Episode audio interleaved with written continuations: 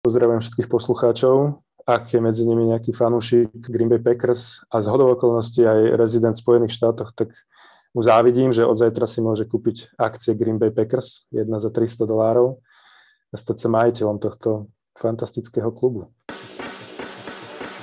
Počúvate americký futbal s Vladom Kurekom.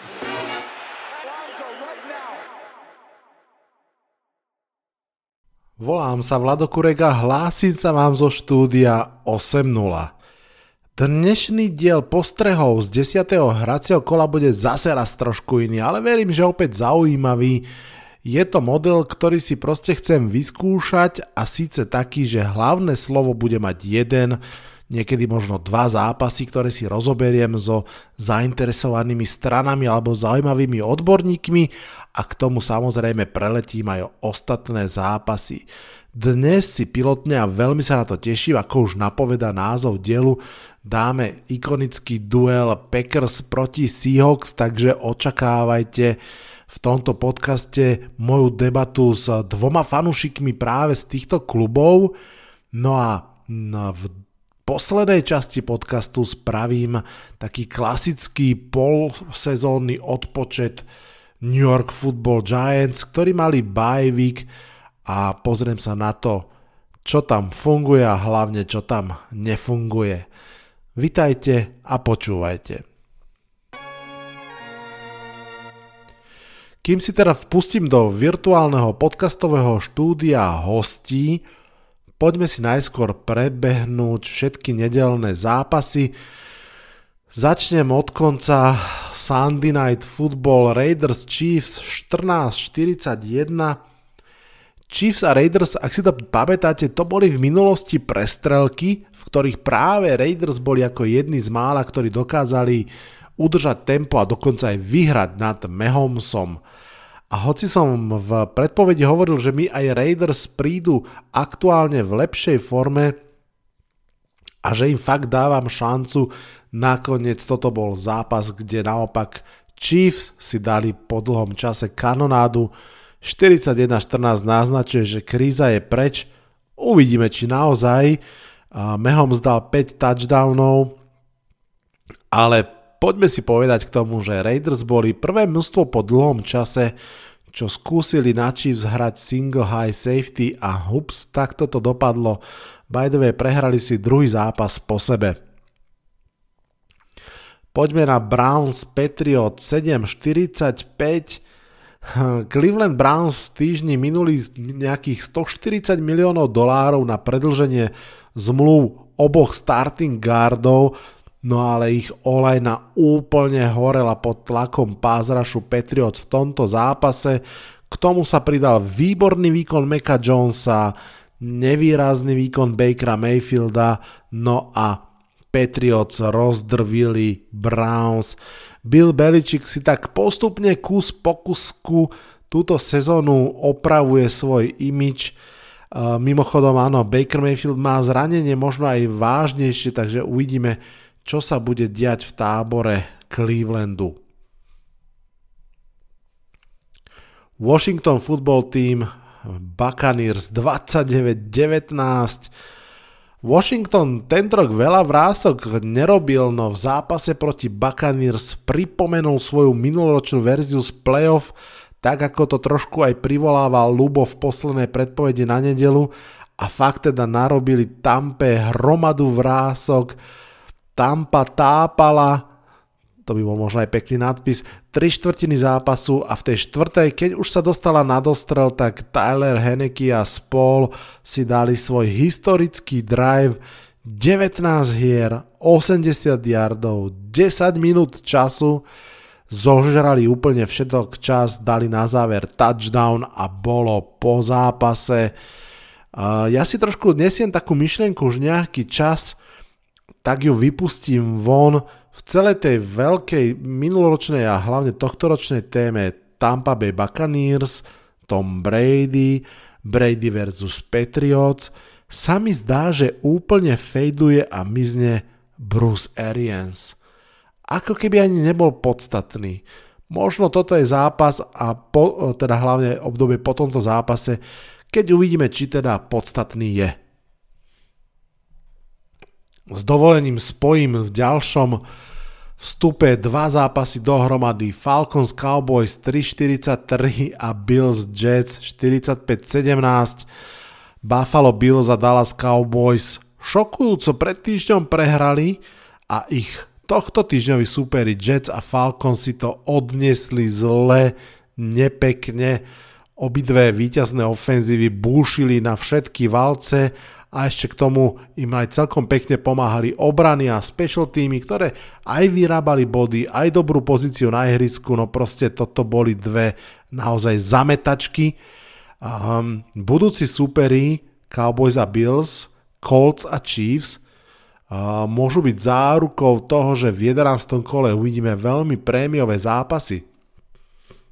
Who is in the game, Cam Newton on second and goal.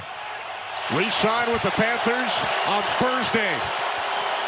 Just three days ago, McCaffrey split out wide to the right. Newton takes the snap, and he is in for a Panthers touchdown.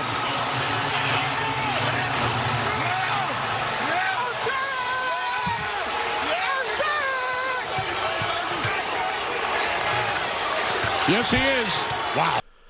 Cardinals Panthers 10-34. Cam Newton je späť, asi to všetci viete, lebo kričal to do kamery, dostal za to aj penaltu.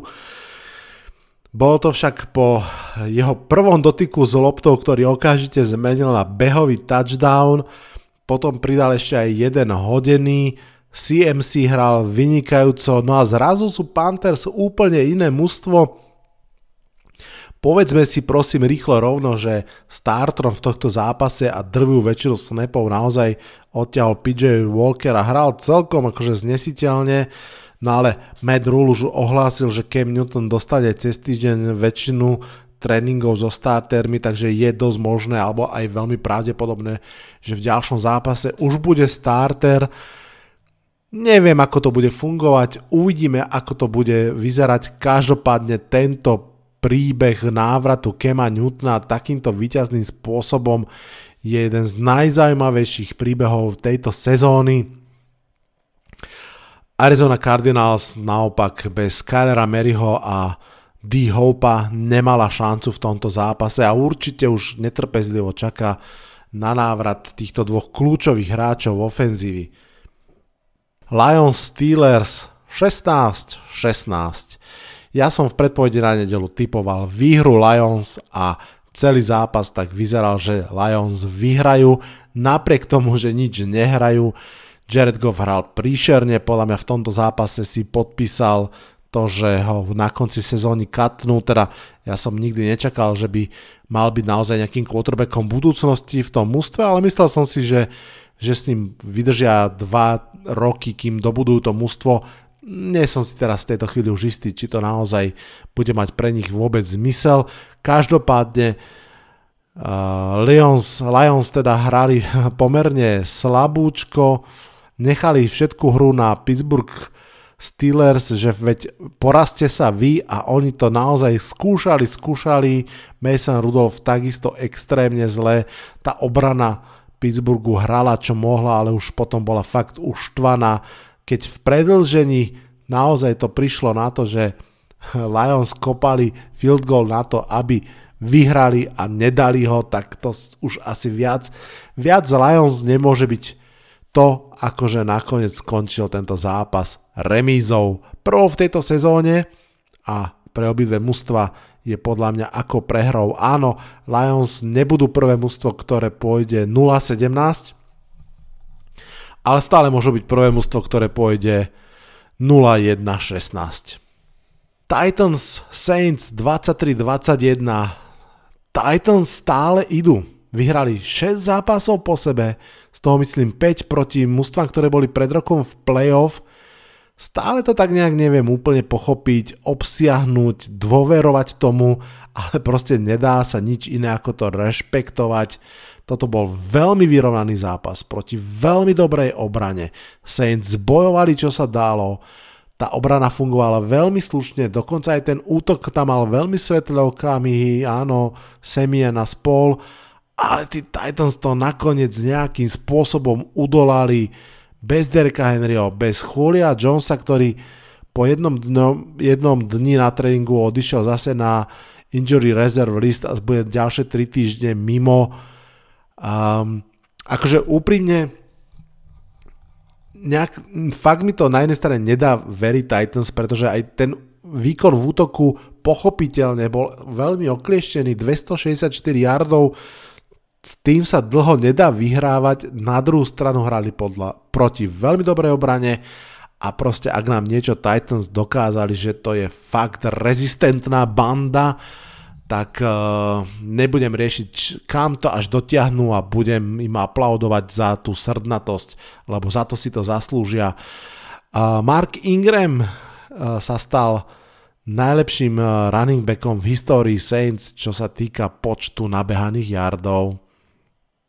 Broncos Eagles 13-30 toto bol zápas Alabama proti Alabame, alebo inak Patrick Surtain, corner Denveru proti Devonte Smithovi, receiverovi Eagles. No a vyhrala Alabama, ale tá z Filadelfie. Devante Smith kon- konkrétne v tom súboji dal vlastne, myslím, že dva, dva touchdowny. No a Eagles majú 4 výhry v tejto sezóne. Jalen Hurts opäť podal svoj veľmi dobrý výkon, možno že aj najlepší. A no, Giants mali bajvik a zvyšné tri mužstva NFC East vyhrali, takže hm, mám z toho zmiešané pocity. Poďme ďalej. Vikings Chargers 27-20. Vikings sú jediné mužstvo, ktoré v každom zápase tejto sezóny viedlo aspoň o touchdown. V každom jednom zápase tejto sezóny. Napriek tomu 5 z tých zápasov prehralo, no ale túto nedelu v LA proti Chargers Minnesota vyhrala. Na dobotky podľa mňa naplnila ten svoj imič, ktorý sme rozoberali s Lubom v predpovedi na nedelu. Vikings sú mužstvo, ktoré nevie vyhrať vtedy, keď má vyhrať a nevie prehrať vtedy, keď sa to čaká, že prehrá. Absolútne nevyspytateľné mužstvo. Uh, inak uh, v tomto týždni som si všimol, že obidvaja mm, konzervatívni majkovia, headcoachi Cimra McCarthy, alebo možno ich ofenzívny koordinátor, ťažko posúdiť, hrali veľmi agresívne. Aj v tomto zápase Vikings naozaj išli, išli do každej akcie, hrali mm, tak, že vlastne bolo veľmi jasne cítiť, že nepustia ten zápas zo svojich rúk. Justin Jefferson mal konečne po nejakom čase zase dobrý zápas. No a Colts Jaguars 23-17. Ja som v prvej štvrtine zápasu Colts potom ako dominovali rovno napísal Honzovi, že to vyzerá veľmi dobre. Potom som ten zápas trochu vypustil z radaru a potom som ho už nespoznával. Zo 17-0 bola nakoniec dráma. Carson Wentz nepridal podľa mňa pohodu fanúšikom v tomto zápase. 180 yardov bez touchdownu. Fú. Ale zase výhra. No. Otázka na vás všetkých. Kto všetko z vás nechal Jamala Egnua vo fantasy na lavičke, čo? Potom jeho 66 yardovom touchdowne sme si asi viacerí škrabali vlasy. Tak, no a čaká nás už iba posledný duel nedele Seahawks Packers 0-17. Defenzívne divadlo, príbeh dvoch quarterbackov, ktorí sa vrátili práve na tento zápas po dvojtyžňovej, respektíve myslím štvortyžňovej prestávke. Tak ako pred dvoma týždňami záverečný drive Cardinals proti Packers začal defenzívnou stopkou a skončil defenzívnou stopkou, tak aj v polovici druhého polčasu za stavu 0-3 sa obe ofenzívy na chvíľku rozbehli, ale zase to skončilo od jednej interception po druhu. Ale čo sa dialo predtým, čo sa dialo potom a čo z toho vyplýva, O tom všetkom sa porozprávame v ďalšej časti podcastu e, s Basom, fanušikom Seattle Seahawks a s Matušom, fanušikom Green Bay Packers. Nikam neodchádzajte, dáme si jingle a ideme na to. Počúvate štvrtú sezónu podcastu Americký futbal s Vladom Kurekom. Tak no a poďme sa porozprávať už o dueli týždňa. Ja som síce avizoval, že bude s dvoma hostiami, pretože keďže sa rozprávame o návrate Russella Wilsona a jeho Seahawks na Lambo Field, tak som sa chcel rozprávať s fanúšikom Seahawks aj s fanúšikom Packers zároveň. No ale viete, ako to chodí, človek mieni, podcastový život mení. Nakoniec tu teda miesto dvoch hostí mám iba jedného, aj keď nechajme sa prekvapiť, možno sa to v priebehu podcastu zmení. Každopádne mám tu Matúša, fanšika Green Bay Packers a môjho veľmi dobrého kamaráta. Matúš, ahoj. Ahoj, ďakujem za pozvanie. Ja ďakujem, že si prišiel a tak vyhrali ste 17-0, aj v tomto podcaste je účasť fanúšikov Seahawks nakoniec 0, takže to bude asi iba tá veselšia časť rozprávania sa o zápase. Kým sa dostaneme k zápasu samotnému, ak to vieš ešte odstrihnúť už od toho, že vieš, ako to prebehlo a tak ďalej, s čím si vstupoval do toho zápasu, alebo že aké si mal očakávania proste večer predtým alebo deň predtým? Presne, nevedel som, že čo mám očakávať do toho zápasu. Také boli moje očakávania. Bol tam ten klasický rituál z tejto sezóny, že som čakal do poslednej chvíle, ako čakajú aj všetci, že, že kto bude hrať v našej obrane, pretože tie zranenia sa tam tak e, neustále vracajú a každú chvíľu niekto, niekto z tých kľúčových hráčov má nejakú tú bolačku a nevie sa, či nastúpi, nenastúpi. Tréneri to nechcú povedať, e, samozrejme, aby, aby naťahovali aj supera, takže tiež fanúšikovia trpnú, či budú hrať, kto bude hrať a tak. To už je taký pomaly ozaj rituál pred každým zápasom a, no a potom bola tá druhá neznáma, že v akej forme sa vráti Aaron, Roger, Aaron Rodgers po, po týždňovom baj súkromnom, ktorý mal. Čiže toto boli také dve otázky, že čo sa týka nášho týmu, že, že či, či sa to nejak prejaví, uh, ten, ten Rodgersov výpadok na jeho hre a, a či obrana zopakuje zopakuje svoj, svoj výkon z predchádzajúceho zápasu, kde hrala fantasticky v Kansase. Mm. Takže... Ináč vlastne ten výpadok Rodgersa bol skoro dvojtýždňový, lebo vlastne on až do soboty ani nemohol trénovať, čiže on v podstate dva týždne netrénoval s, s mústvom. A ja musím povedať, že teda po dlhšom čase som pozeral celý zápas a vyslovene iba tento zápas, že som to neprepínal na iné a som si uvedomil, že Seahawks proti Packers, to je pochopiteľne v podstate 10 rokov taká výkladná skriňa, alebo bola výkladná skriňa NFC konferencie. Ale uvedomil som si, že vlastne ja, mne v hlave zostali iba dva zápasy a pochopiteľne... Mm, asi viem, ktoré. Áno. Fail Marys 2012 a potom mám pocit, že sme aj spolu pozerali ten Championships Game 2014, keď ste boli 58 minút lepší a nestačilo to. Preto to len spomínam, ja. že vlastne obidvoje sú výhry Seahawks doma, ale počas toho zápasu som od komentátorov počul, že naopak v Green Bay v podstate zase v tých dueloch dominoval eh, Green Bay a v tomto zápase to bolo takisto. Bolo to takisto. Russell Wilson má štatistiku, myslím, že 0-4 na Lambeau Field, teda už 0-5 po, po včerajšku. Čiže je to, je to tak, že kto hrá doma, ten, ten vyhrá. No. Takže ja som si aj akože typoval, že vyhráme, lebo predsa len Aaron Rodgers sa vracal po jednotýždňovom a dvojtýždňovom výpadku, ale Russell Wilson sa vracal trošku dlhšie, aj keď sa extrémne rýchlo vyliečil, alebo teda dostal do takej fáze, že už mohol hrať z toho svojho zranenia, a, ale predsa len to bolo zranenie na hádzacej ruke, takže tam, tam oni mali podľa mňa ešte väčšie otázniky, že ako on bude hrať, no a hral tak, ako hral. Hmm. K tomu sa dostaneme. Posledná otázka.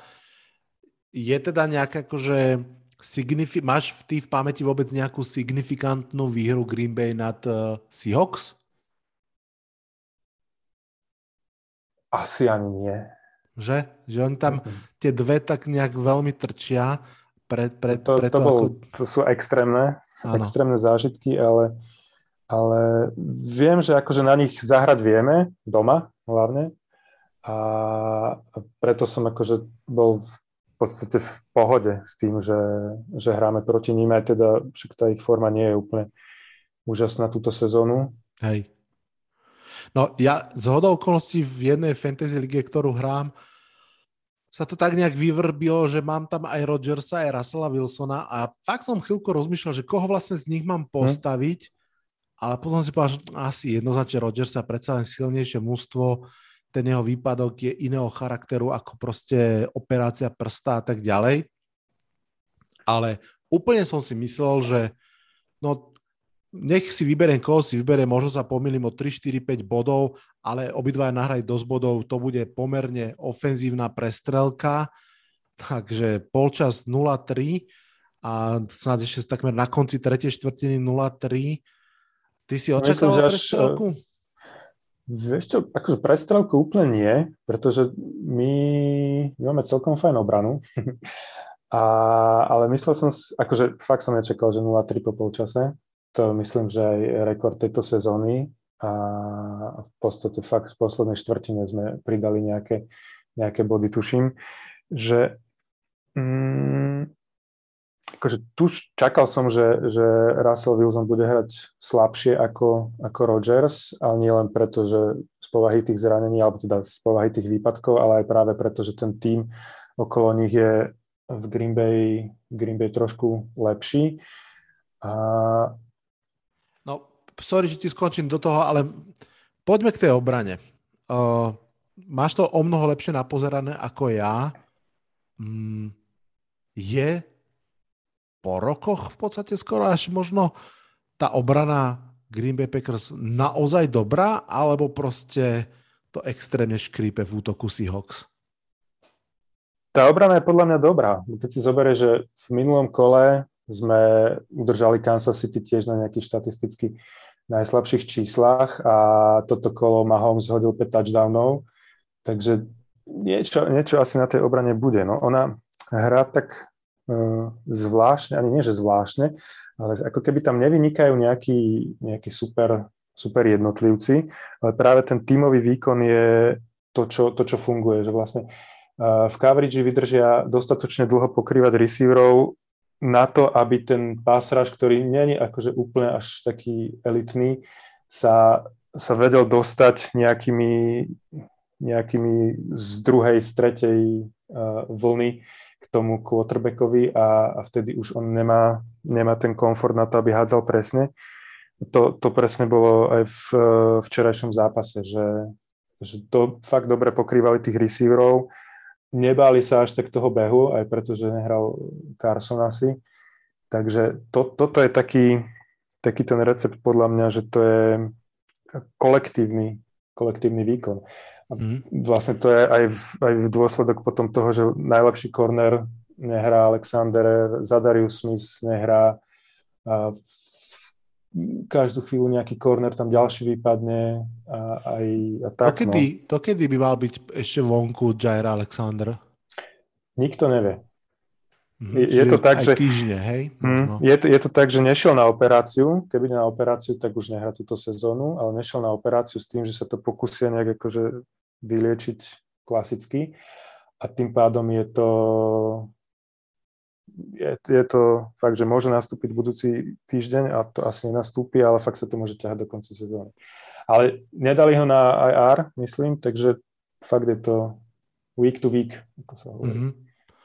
Vy máte bye week, myslím, že o dva týždne, takže ešte dva zápasy hráte potom bye week, tak možno, možno sa uvidí, či po ňom, alebo či to skúsia až na, do play-off potiahnuť, že či vydrží.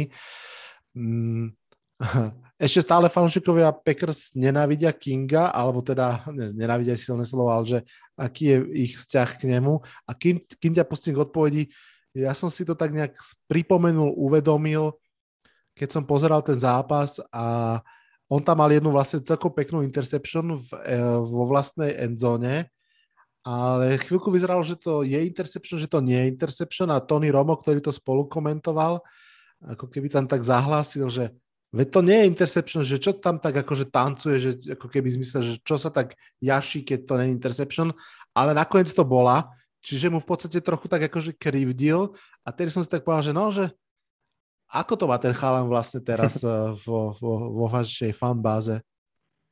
A k tomu Romovi, on, on to hovoril podľa mňa preto, lebo na začiatku ten rozhodca, čo tam bol, on ukázal, že to je incomplete, že to padlo a potom zrazu to zmenil a ukazoval touchback, takže to si už on možno nevšimol, preto to hovoril. No a King uh, akože stúpa v očiach fanúšikov, ale opäť si myslím, že to je dôsledok toho systému, že nehrá, nie je nutený hrať to, čo mu nejde, že že viac tam v tej, v tej zóne si vie nájsť uh, tie svoje momenty, ako keby bol nutený hrať proti, proti tým receiverom man coverage, že tam, tam fakt horel. A, a teraz, keď vlastne no, bol akože na rebríčku druhý, teraz je už asi uh, tretí, tým, že nehrá Alexander, tak je zase druhý, takže je, je z tých lepších, uh, lepších našich receiver, uh, pardon, cornerov a, a fakt mu pomáha, pomáha to, čo sa hrá, tá, tá, ten náš defenzívny štýl, ktorý sa hrá v posledných zápasoch. Hmm. Erik Stokes hrá ako? Je už, už prijali fanošikovia, že nemáte prvokolového receivera, ale miesto toho kvalitného cornera? Ja som s tým bol úplne vyrovnaný od začiatku. Uh, práve preto, že sme mali Kinga ako druhého cornera, že on mal byť náhrada za neho a, a neviem, že či by, akože keby ten, ten receiver z prvého kola je nejaký úplne špeciálny, tak asi by to fungovalo, ale zo skúseností z predchádzajúcich rokov, keď aj uh, Rodgers dostal nejakých mladých receiverov, tak jemu to trvalo sezónu, dve, kým akože si k ním našiel nejakú, uh, nejakú cestu alebo tú, tú chémiu, aby, aby im dôverovala a hádzala na tie lopty. Čiže podľa mňa, aj keby sme brali receivera prvom kole, tak eh, je otázne, že do akej miery by bol zapojený do toho útoku. V tomto je práve, že možno lepšie, že sa vrátil Randall Cobb, ktorý, ktorý tam tú jeho dôveru má a už akože v niekoľkých zápasoch ju aj, aj splatil hmm. výbornými výkonmi.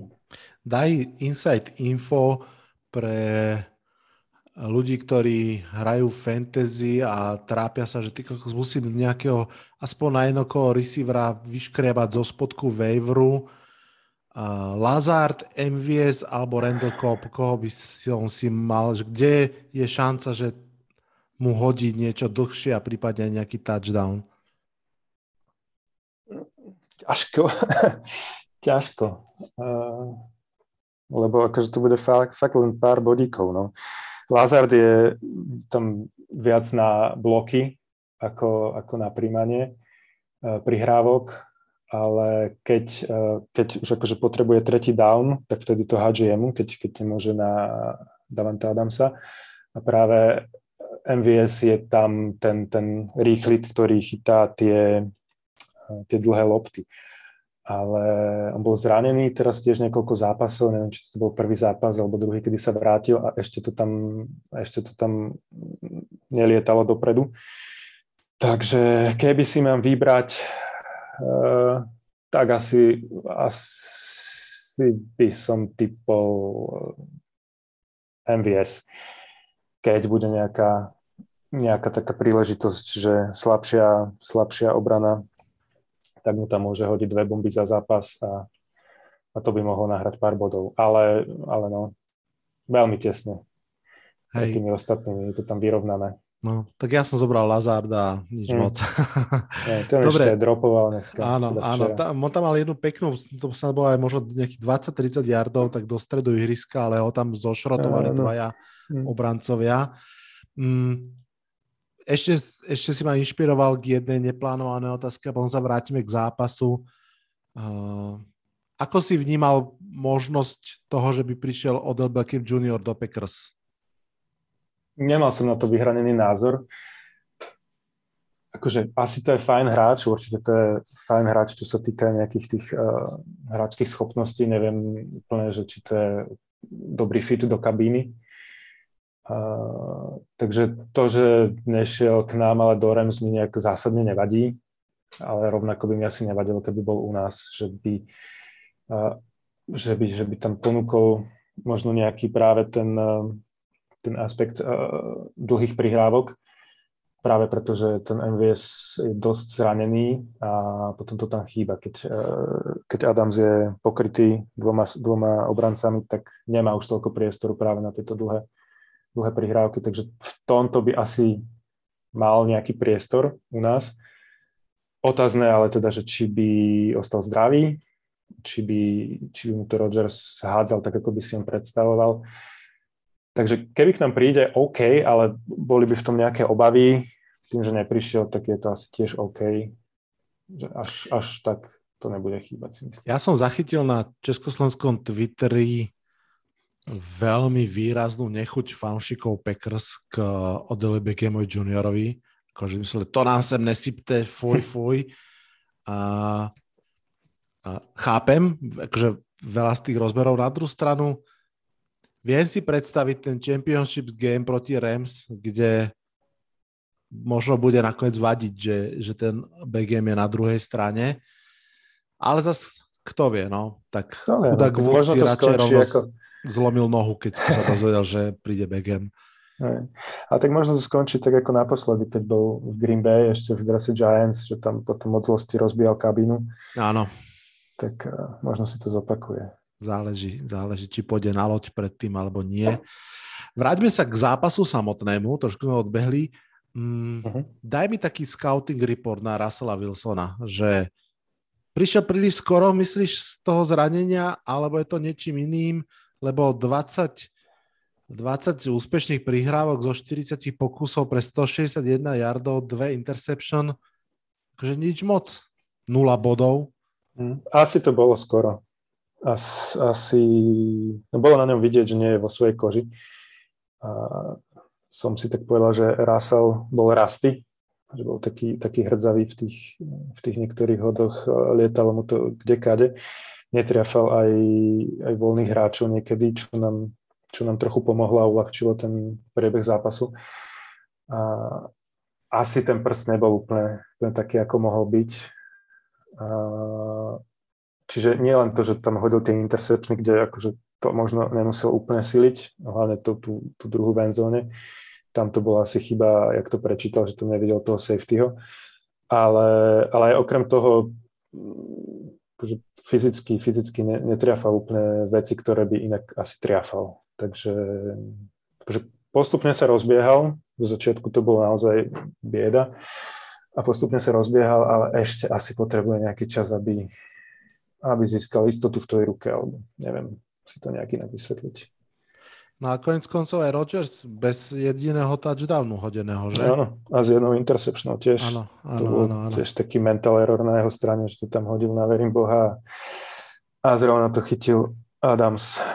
Ale nie náš Adams, ale... ale, ale ten, ten, čo vyrovnal v počte interception už uh, teraz mi vypadlo meno toho slávneho nostekla, Vince Wilforka, áno. Vince Wilfork, mhm, Vince Wilfork a Jamal Adams majú rovnaký počet interception, tri kariérne. Wow. Jeden je 300 kilový nostekl a druhý je najdrahší safety ligy. Vtipne. Tak to som netušil. Teda je to zábavné. Je. No, kde sa ten zápas zlomil? Z toho 0-3, že sa to akože rozsypalo asi silné slovo, ale predsa len. Neviem, či sa to rozsypalo, no my sme, my sme našli spôsob, ako prekonať tú obranu a, a teda nebolo to e, Rodgersové umenie, ale bolo to skôr, skôr dobre zahrané hry, že tam bolo veľa behov alebo krátkých prihrávok. Čítal som nejakú statistiku, že z tých skoro 300 yardov, ktoré akože Rodgers kvázi nahádzal, tak drvivá väčšina bola uh, po zachytení prihrávky after the catch, že vlastne on to hodil na krátko a vďaka blokom vpredu alebo, alebo už uh, šikovnosti toho, toho príjmajúceho hráča to, to bolo veľa yardov. Takže toto, no a, a behy nám fungovali a, a teda znova sa ukázalo, že ten draft spred dvoch rokov z druhého kola, ktorý všetci tak, alebo teda nie všetci, ale veľa ľudí ohrňalo nos nad tým, že sme brali AJ Dillona, tak uh, teraz si opäť zastal svoje miesto potom, ako sa zranil Aaron Jones a, a potiahol ten tým za víťazstvom. Takže toto asi. No a Seattle nenašli ten recept, ktorým, ktorým by nás mohli prekonať. Hej. Um, áno, AJ Dillon, ten ako keby naozaj tam mal jeden taký akože veľmi signifikantný rán a mm, akože jednoznačne si zastal svoju úlohu. Nebolo to úplne prvýkrát, čiže asi tam je podľa mňa možno aj fér očakávať, že na ten zatiaľ odhady hovoria 1-2 týždne, čo by mal byť Aaron Jones mimo. Áno, že by to mohol ako keby potiahnuť za neho, aj keď uvidíme, aj Saquon Barkley mal byť pôvodne, že na dva týždne low ankle hmm. uh, sprint a je, je už piatý týždeň preč, takže hmm. uvidíme. No a to už sme pri tých zraneniach. Ty si toho povedal na začiatku. No. Rashan Gary, Merciless, Aaron Jones. No, ja som hovoril o zraneniach, ktoré boli pred týmto zápasom a teraz ano. v tomto zápase pribudli ďalšie tri a vyzeralo to akože zle nedobre Aaron Jones tam bol v slzách, telefonoval rodine počas zápasu, tak to už, to už som myslel, že je koniec, koniec sezóny, ale teda nakoniec je to MCL sprain, čo štandardne tak 6 týždňov a teraz, že dokonca iba týždeň alebo dva, tak uvidíme, ako bude realita. Ale tak dva týždňa asi isto nebude hrať, potom je baj, tak potom sa možno vráti.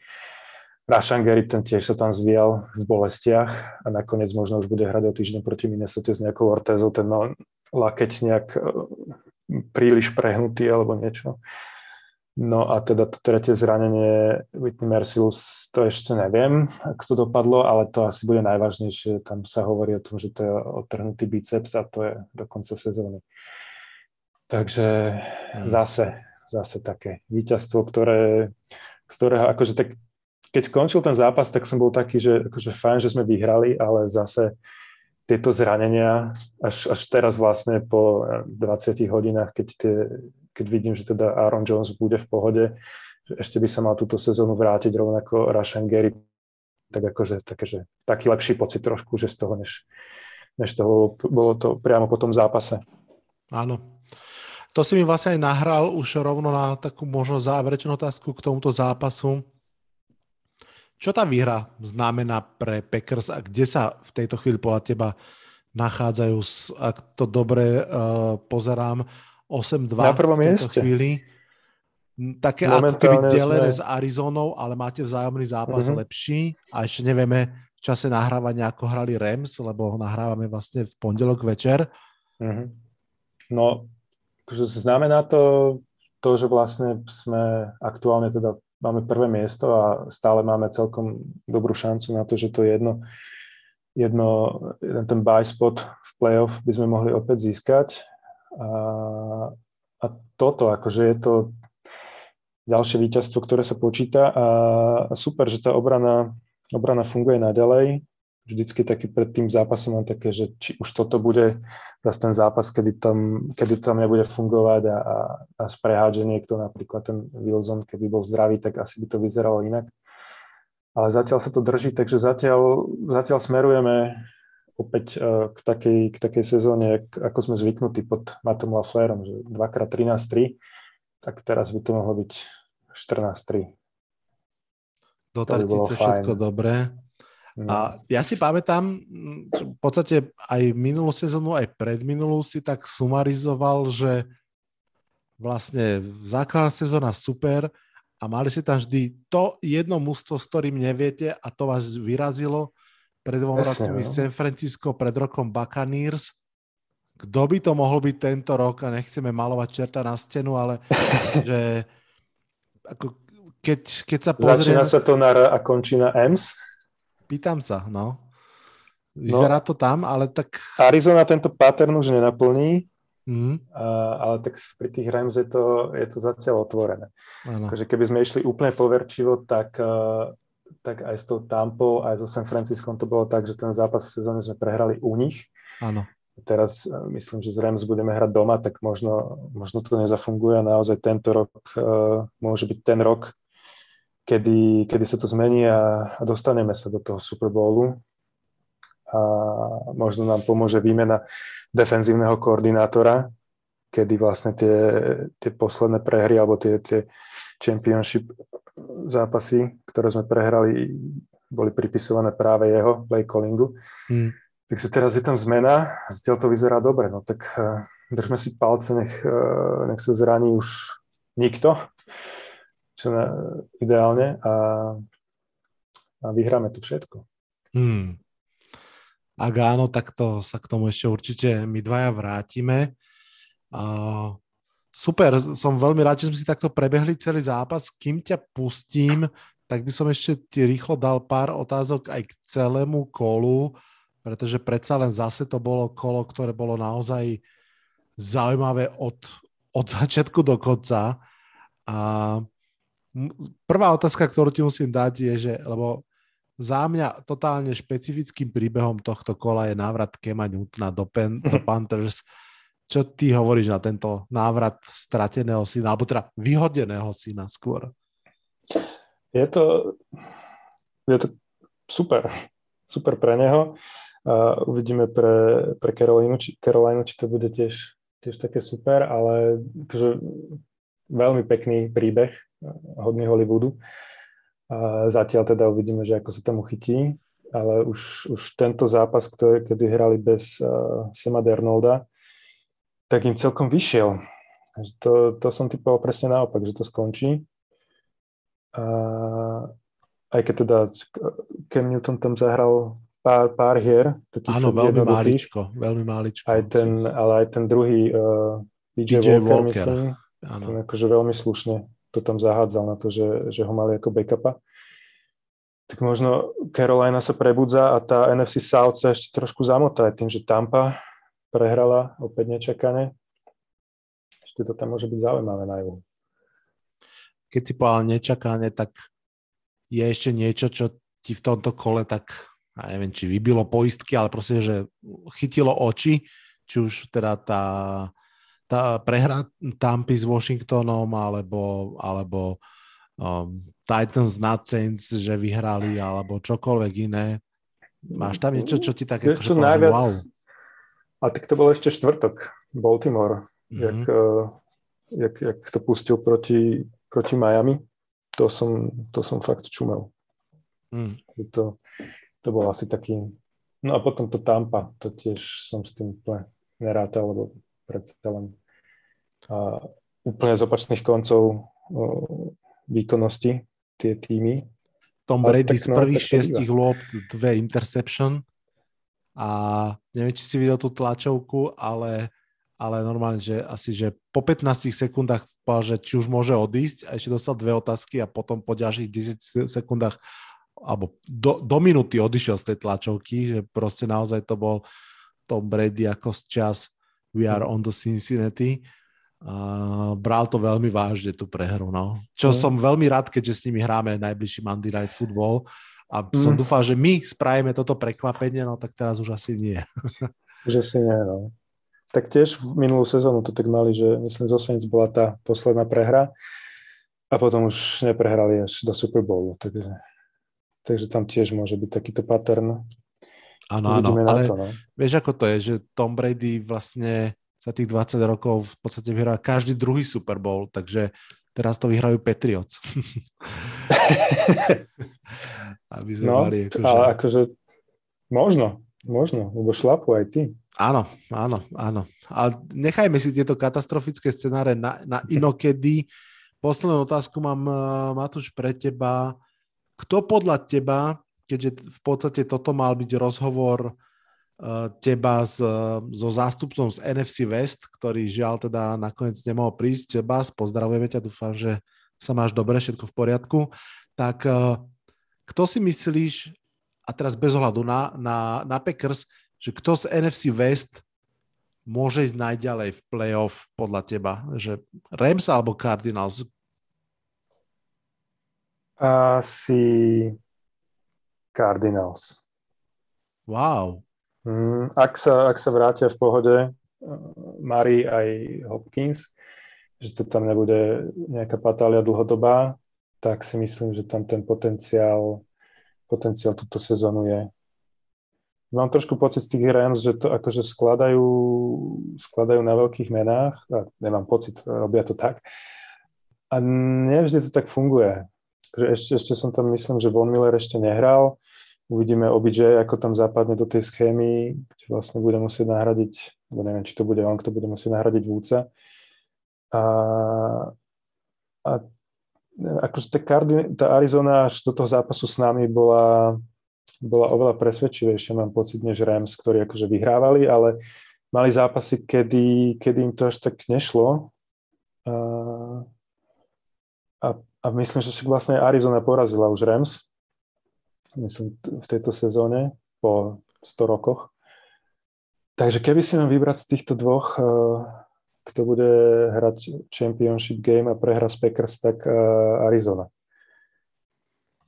Lebo si na nich viac veríš, alebo... alebo ale to, to už nechám tak, to už nechám tak, áno. Ale páči sa mi, páči sa mi. Inak o, oni tiež samozrejme ešte budú uh, rátať taký, alebo teda dúfať v taký zázračný návrat JJ Vota, alebo ten tiež hmm. takže že teoreticky na na playoff by sa mohol vrátiť. Inak ja som to rýchlo tu vyťukal, áno, máš pravdu, eh, v štvrtom týždni porazili eh, Rams 37-20. Tak, uh, Asi po desiatich zápasoch, alebo tak. Áno, áno, to, áno. To tiež trvalo. Matúš, veľmi pekne ti ďakujem za návštevu virtuálnu v tomto štúdiu a teším sa, že sa porozprávame najneskôr teda v playoff. Ďakujem za pozvanie. Pozdravujem všetkých poslucháčov. Ak je medzi nimi nejaký fanúšik uh, Green Bay Packers a z hodov okolností aj rezident v Spojených štátoch, tak mu závidím, že od zajtra si môže kúpiť akcie Green Bay Packers, jedna za 300 dolárov a stať sa majiteľom tohto fantastického klubu.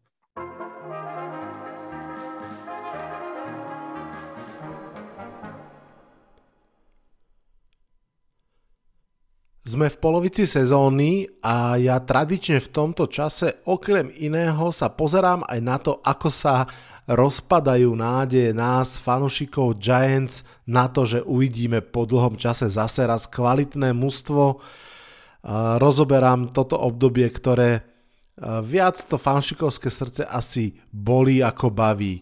Nuž, pre tých, ktorí zaujímajú Giants, vítajte v druhej polovici podcastu. Pre tých, ktorých to môže trošku zaujímať, zostaňte a tí, čo máte Giants plné zuby, smelo sa počujeme v podcaste ďalšom.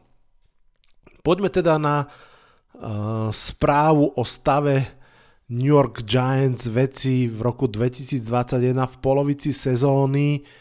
Uh, poďme sa na to pozrieť, prečo tak po dlhom čase zase raz tá prvá polovica sezóny je veľmi slabá. Keď vravím, že po dlhom čase, tak dajme si to tak rýchlo pred seba na tú timelineu.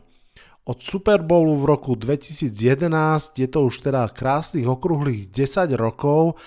Áno, to zase nie je taká bieda, že vyhrať Super Bowl pred 10 rokmi. Horšie je, že za tých 10 rokov bola vlastne len jedna jediná sezóna z playoff, to bola tá v roku 2016 a inak 9 rokov, ale že veľkej mizérie sezón, v ktorých bolo vždy výrazne viac prehier ako výhier a to už je problém a veľmi hlboký. Uh, pretože za taký čas, naozaj 10 rokov, by sa každé mužstvo malo vedieť prebudovať, lenže Giants chronicky zle draftovali, Uložili okolo stárnúceho Meninga slabé mužstvo, potom včas nepochopili, že už je neskoro, zbytočne sa snažili doplniť jeho útok o fancy útočné zbranie a áno, pozerám na Saquona Barkleyho. V podstate posledný draft bývalého generálneho manažera Rísa, aj prvý potom aktuálneho generálneho manažera Gettlemana boli presne o tom, o nepochopení stavu vlastného kádra. Ten uh, Reese vlastne draftoval Ivena Ingrama, potom uh, Gettleman Saquona Barkleyho obidvaja mali byť ako keby ďalšími explozívnymi zbraniami, ktoré spolu s Odelom Beckhamom Juniorom zaistia pre Giants playoff.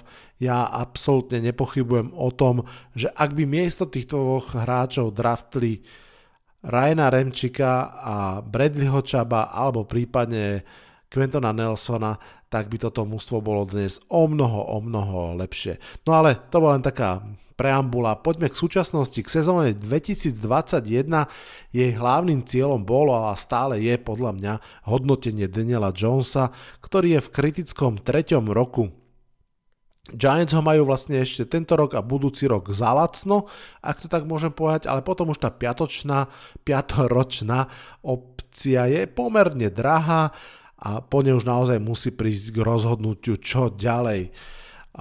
Druhým cieľom v tejto sezóne bolo konečne sa dostať z tých prehrávacích sezón, pretože jednoducho už to je vidieť aj na tom štadióne. Fanúšikovia proste nechodia na ten zápas v takých počtoch, ako by mali. Nie sa čo čudovať po toľkých rokoch plných prehier. Aj preto, aj preto pre obidva ciele sa toto mústvo v off-season mohutne posilnilo. Prišli do útoku Kenny Golladay, Kederius Tony, Kyle Rudolph, Devante Booker, do obrany Adory Jackson, no ale nech už boli plány akékoľvek, totálne ich rozbili zranenia. Tu musím dať jednu vsúvku.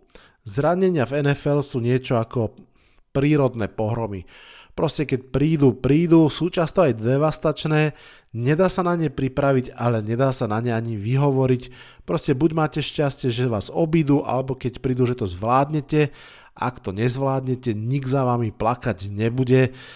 Giants proste šťastie na, nemali ani náhodou a zdá sa, že to zatiaľ ani teda nezvládli. Poďme si dať rýchlu rekapituláciu k tým zraneniam. Začneme draftom. Prvokolový pík Tony. Pre zranenia a iné dôvody otrenovali jeden tréning v off-season, 0 tréningov počas júla a v sezóne chýbal vlastne v troch zápasoch z deviatich. Druhokolový pik Aziz Ojulari je celý čas OK, rovno predznamenávam, že ako jediný. Treťokolový pik Corner Robinson sa zranil vlastne tesne po drafte, neodtrénoval ani jeden tréning celé leto, bol okamžite postavený na IR a vlastne až teraz po 9. kole sa vôbec dostal prvýkrát do zostavy. Štvrťokolový pik Paz Rusher Smith Deto úplne to isté, až v novembri sa dostal vôbec do tréningového procesu.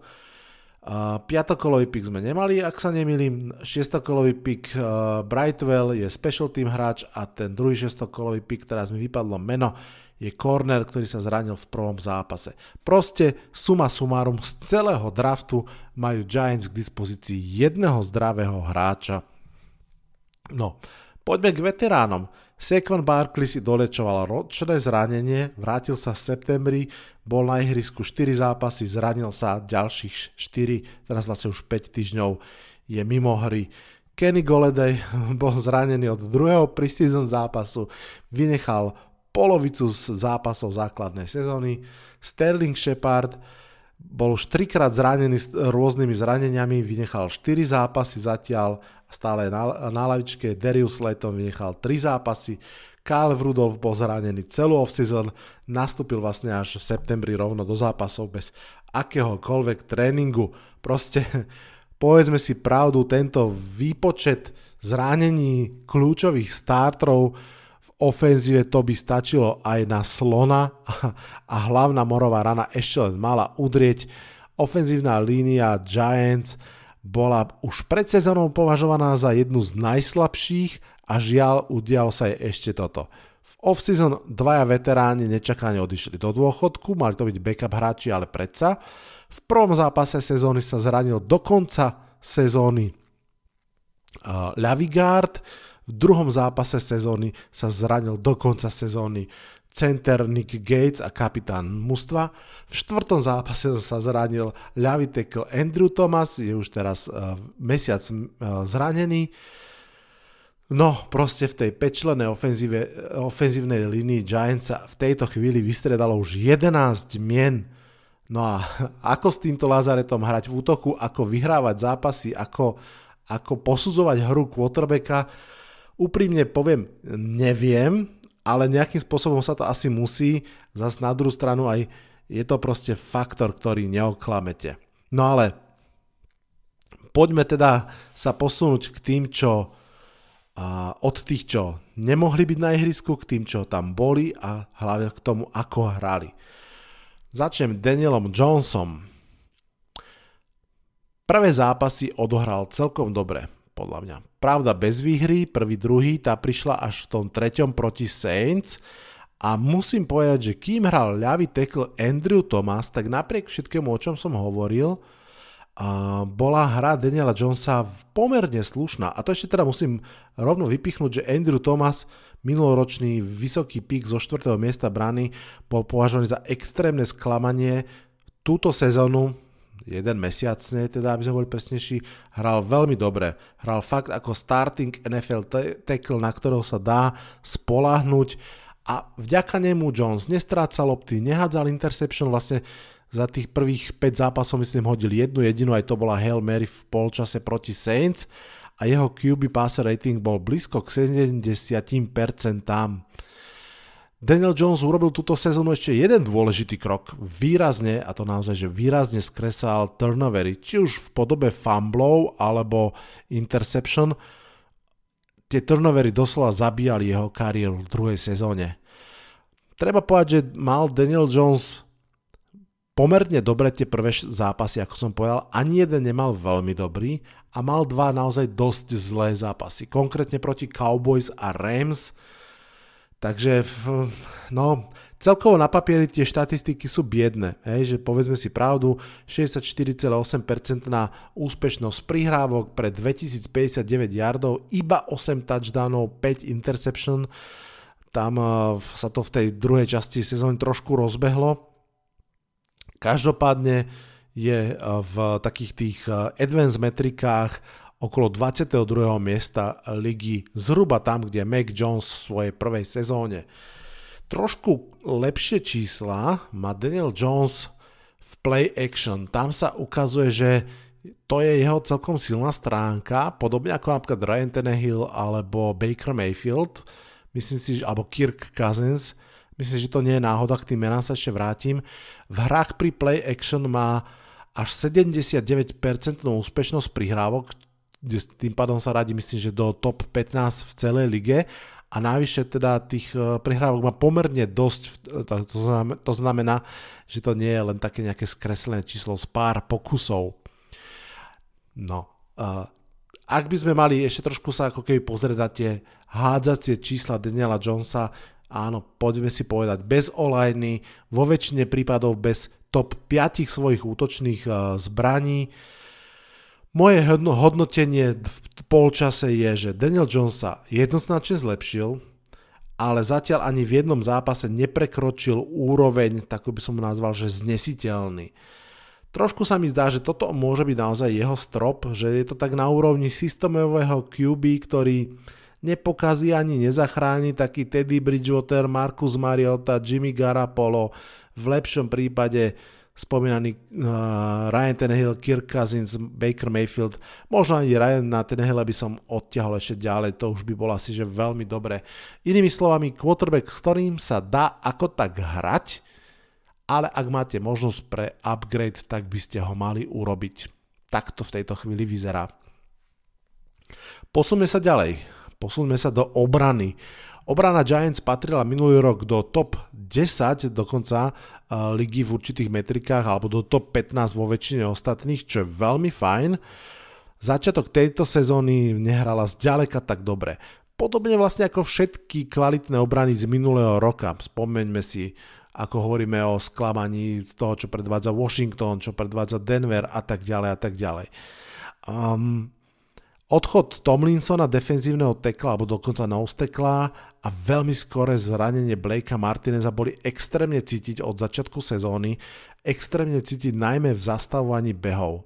Navyše mladí pázrašeri, na ktorých Giants stále čakali, kedy konečne sa už zlepšia, ktorí boli minulý rok zranení, myslím Lorenza Cartera a Oceana Ximeneza, tak tí absolútne nepresvedčili a v tomto roku sú úplne nuloví v tlaku na quarterbacka, Lorenzo Carter sa ešte najvyššie medzičasom opäť zranil a Ocean Jimenez vlastne úplne stratil miesto v zostave, bol vytlačený inými hráčmi. Roky sa New York Football Giants snažili nájsť v, presne, že v treťom kole draftu pázrašera, ktorý možno nebude hviezdou, ale takou zdravou súčasťou rotácie a absolútne sa im to nedarí. Tri roky po sebe zobrali vždy v treťom kole pass a proste buď to nebol správny hráč, alebo ho nevedia developovať, neviem, ale uh, Ova Odigizu a po ňom Lorenzo Carter, po, po ňom Ocean Jimenez, 3 roky po sebe treťokolový výber, 3 roky po sebe hráč, ktorý je vlastne už jednou nohou z mužstva a aj z ligy preč. Dobrá správa je, že druhokolový pik Aziz Ožulári sa ukazuje naozaj slubne, Vlastne v tejto chvíli je s 5,5 sekmi lídrom v celej NFL medzi nováčikmi, čo je super. A prvý slubný záblesk ukázal už aj Quincy Roche. Quincy Roche je prosím vás pekne veľmi zaujímavý príbeh. Um, objavoval sa inak v mnohých Giants mock draftoch pred touto sezónou uh, okolo 4. kola, kľudne 4. 5. Nakoniec spadol až do 6. kola, kde ho Giants dvakrát vynechali a v šiestom kole ho draftli Pittsburgh Steelers. Tí ho však v lete na konci tréningového kempu prekvapivo katli, pravdepodobne dúfajúc, že sa im ho podarí prepašovať do practice squadu, no ale Giants ho evidentne mali na radare a ako náhle bol katnutý, tak ho okamžite schmatli cez waiver do svojho týmu. No a myslím, že nelutujú.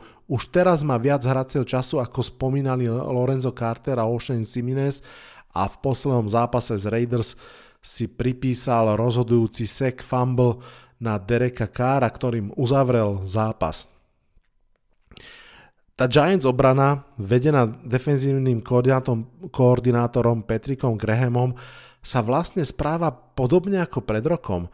Že ten prvý polčas bolo také trápenie sa, hľadanie sa a potom prichádza zdvíhanie hlavy, lepšia a lepšia hra aj teraz naozaj napriek tomu, že bez Blakea Martineza, napriek tomu, že bez Jabrila Peppersa, ktorý je takisto out for season, a, ale napríklad so zlepšujúcim sa Xavierom McKinnim tá obrana je kus lepšia. V posledných troch zápasoch povolila v priemere iba 13 bodov, je v tomto ukazovateli aktuálne prvá v celej NFL.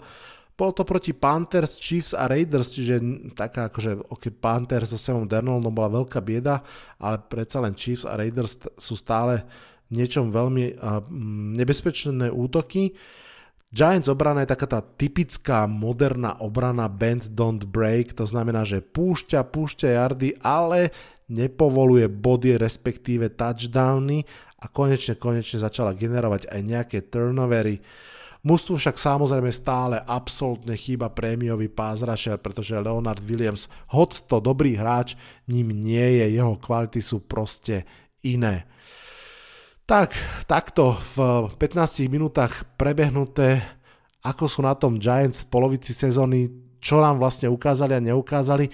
Ešte by som to rád trošku zaostril aj na trénerov. Začneme rovno headcoachom Joe Judgeom.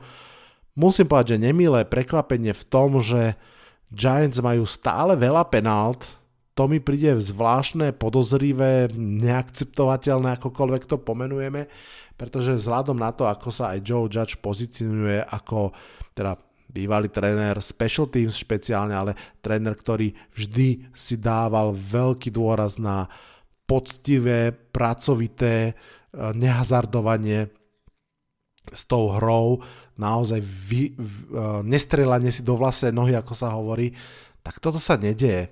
Navyše spe, špeciálne tie special teams robia veľmi veľa zbytočných faulov, ktoré veľmi nesedia k tomuto, o čom som teraz hovoril.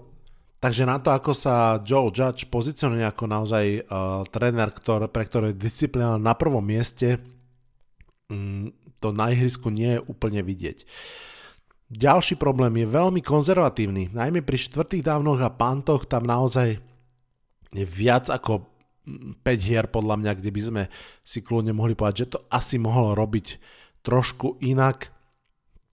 No a jedna z najhorších štatistík, ktorú som videl, že Giants boli, je to teda pred, pred zápasom z Raiders tá štatistika, že Giants boli v posledných dvoch minútach prvého polčasu katastrofálnym spôsobom prekaučovali, myslím, že nejak 0 ku 43 na body v týchto posledných dvoch minútach zápasu, to je, to je veľký problém a smeruje to určite k head coachovi jednoznačne. Mm.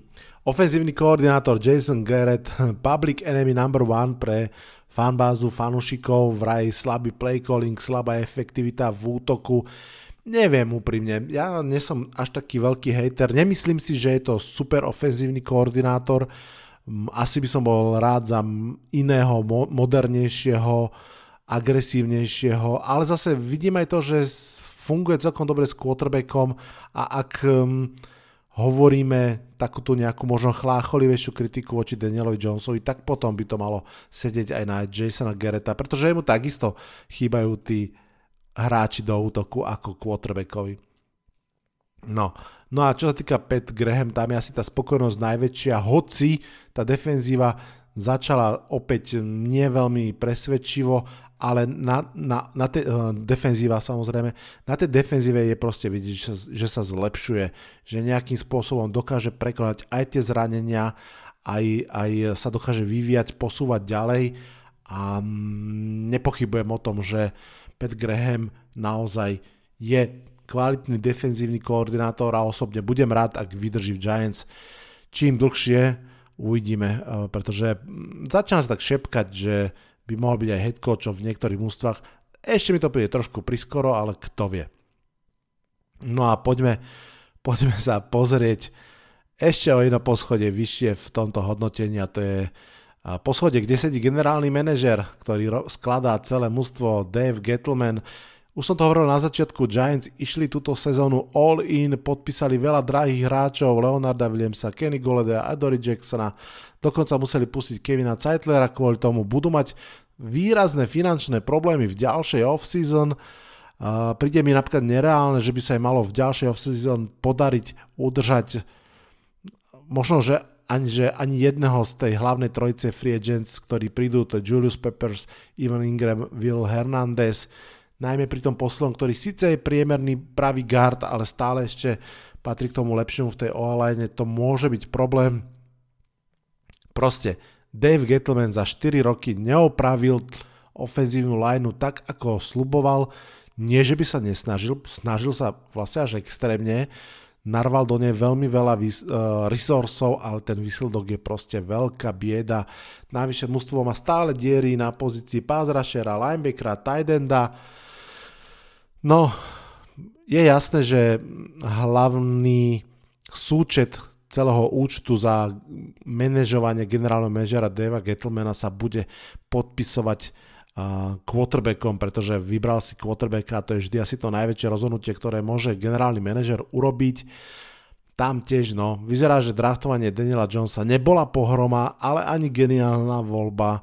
Draftovanie Saquona Barkleyho bola podľa mňa chyba, respektíve nesprávne pochopenie potrieb kádra, Hajrnutie Peta Šrumura ako trénera nebola správna voľba, tam asi nemal úplne hlavné slovo, ale nejaké slovo tam mal.